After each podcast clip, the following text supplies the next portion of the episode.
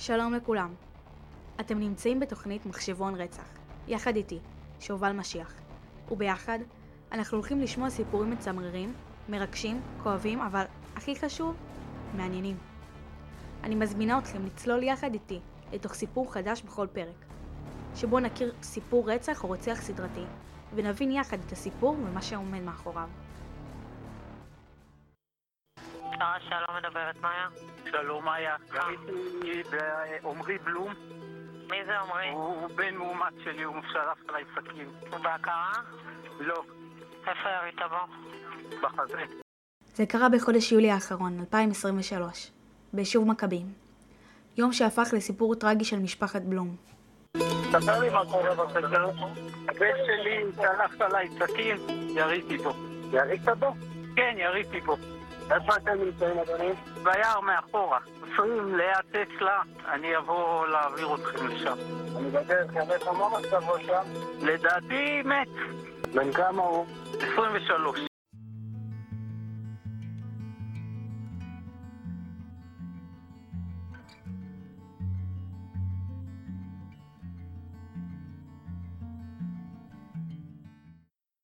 פרקליטות מחוז מרכז הגישה לבית המשפט המחוזי כתב אישום נגד שי בלום בן ה-55 ממכבים בגין רצח בכוונה, לאחר שירה בבנו המאומץ סומרי כתשע יריות, ואז דקר אותו שתי דקירות נוספות, כשאחת מהן בליבו. כך תואר בכתבה בערוץ 7 על הפרשה. אבל זה באמת מה שקרה שם? בשביל זה נצטרך להבין את הסיפור הזה לעומק.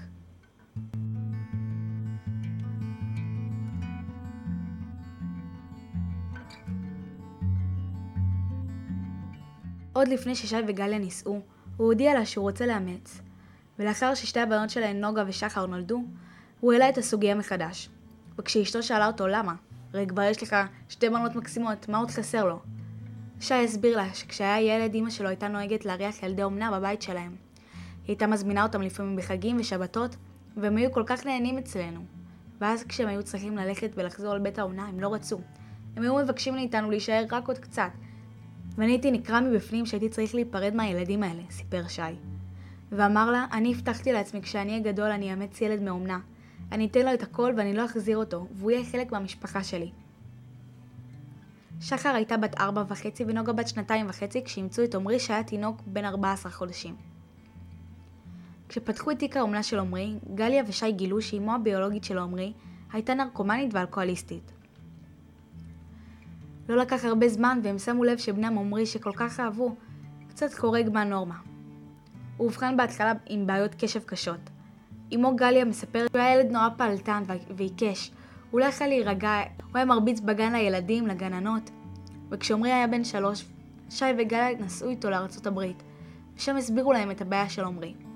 פיטל אלכוהול סינדרום, כך קראו לזה, או בשם העברי, תסמונת אלכוהול עוברית.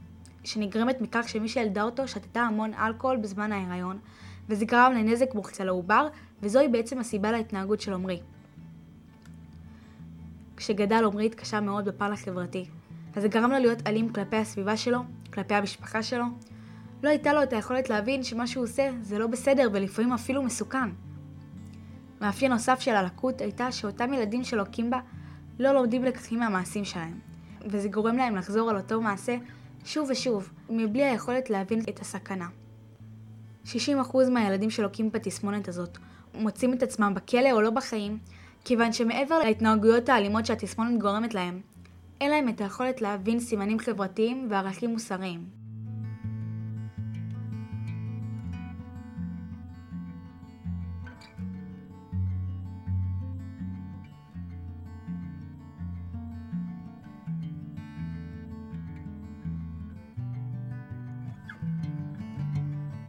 אחרי כמה שנים, שי וגליה החליטו להביא עוד ילד, רון, אח לשחר, נוגה ועומרי. כשרון נולד, עומרי כאילו התאהב בו ישר. היה לו חיבור מאוד חזק אליו, הוא אהב אותו מאוד. אבל כשרון גדל והגיע בערך לגיל ארבע, גליה ושי מאוד פחדו מהקשר והאינטראקציה שיש לו עם עומרי. בהמשך עומרי אובחן גם כאוטיסט, וכשהגיע לגיל 15 ההורים שלו החליטו להעביר אותו לפנימייה, שתתאים לצרכים שלו ולקשיים שלו. כל חייו עמרי נכנס ויצא ממסגרות כאלה ואחרות, אבל הקשר עם המשפחה שלו נשאר חזק ויומיומי. המסגרת האחרונה שהיה בה הייתה מין הוסטל כזה. ויום אחד ההורים של עמרי זומנו לשיחה אצל המנהל לדון בעתידו בהוסטל. בשיחה נאמרו דברים קשים מצידו של עמרי. הוא אמר בשיחה להורים שלו שנמאס לו מההוסטל, נמאס לו מהם, הוא אמר שהוא לא מעוניין כבר בכלום, שישחררו ממנו. ויתרה מכך, הוא הטיח בשי, אני אסגור איתך חשבון.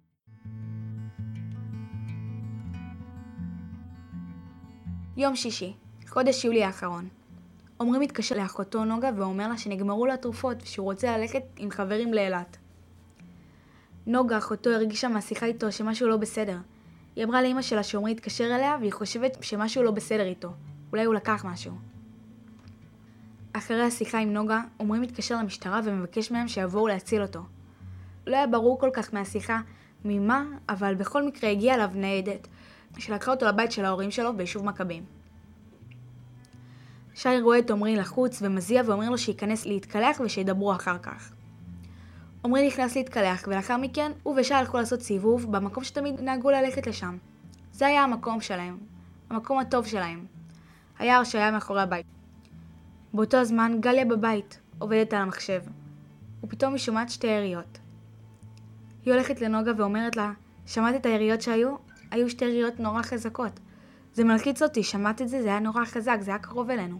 הלכנו לטייל, לדבר קצת, נתתי לו 400 שקל מזומן שיוכל לחזור להוסטל לקחת את התרופות, שלף סכין, וזהו, נגמר. שלף סכין, מה, הוא ניסה לתקוף אותך? מה הוא ניסה לעשות? כן, כרגע שי מואשם ברצח בכוונה. אין חובה לגזור עליו מאסר עולם, אבל כן יש אפשרות לתת לו מאסר עולם. נכון לעכשיו שי טוען להגנה עצמית, ולטענתו, הוא יצא לדבר עם עמרי. הם התחילו לדבר. הוא אמר לעמרי שלדעתו הוא צריך לחזור להוסטל ולקחת את התרופות שלו. עמרי פשוט התפוצץ עליו, הוא אמר לו אתה לא תגיד לי מה לעשות, אתה לא תחליט לי, אני אעשה מה שאני רוצה. ואז שלף עליו סכין והתקרב אליו. שי נלחץ מאוד כי עמרי גם היה יותר גדול ממנו פיזית, וגם שי מכיר את ההתפרצויות זעם של עמרי, ויודע שלפעמים הוא לא יכול לשלוט בעצמו. אבל פה נשאלת השאלה, ההיגיון הבריא אומר במצב כזה לראות ירייה אחת ברגל, ביד, אבל על עמרי היו תשע יריות בחזה ושתי דקירות. פגיעה כזאת היא פגיעה קשה ביותר, פגיעה של זעם. יכול להיות ששי סחב איתו בבטן כאב וטינה אל עמרי שפגע במשפחה שלו, שהפך את המעשה הטוב שרצה לעשות לעול? לטענת שי, כשעמרי שלף עליו סכין והתקדם לעברו, הוא ירה בו שלוש יריות, ולאחר מכן יש לו חלק שלם שהוא לא זוכר מה קרה. חור שלם בזיכרון. בית המשפט האריך את מעצרו של שי עד לסוף החודש. המשטרה הציגה ראיות שמעמידות בסימן שאלה את גרסתו של שי. בשלב זה לא ברור מאיפה הגיעו סימני הדקירה על גופו של עמרי. אבל למה לקח אקדח לטיול עם בנו בחורשה? נציגי המשטרה בדיון טענו פירטנו בדוח סודי פרטים שמצביעים על עילת מסוכנות של האב, ויש גם חשד לש... לשיבוש חקירה.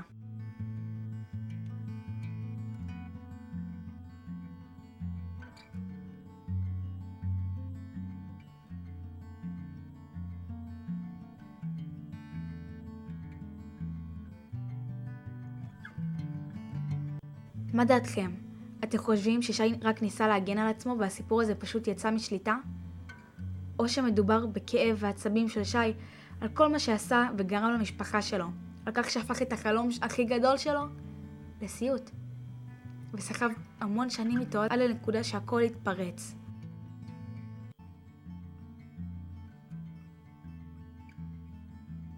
התוכנית הופקה במסגרת מגמת רדיו בקריית החינוך גינזבורג.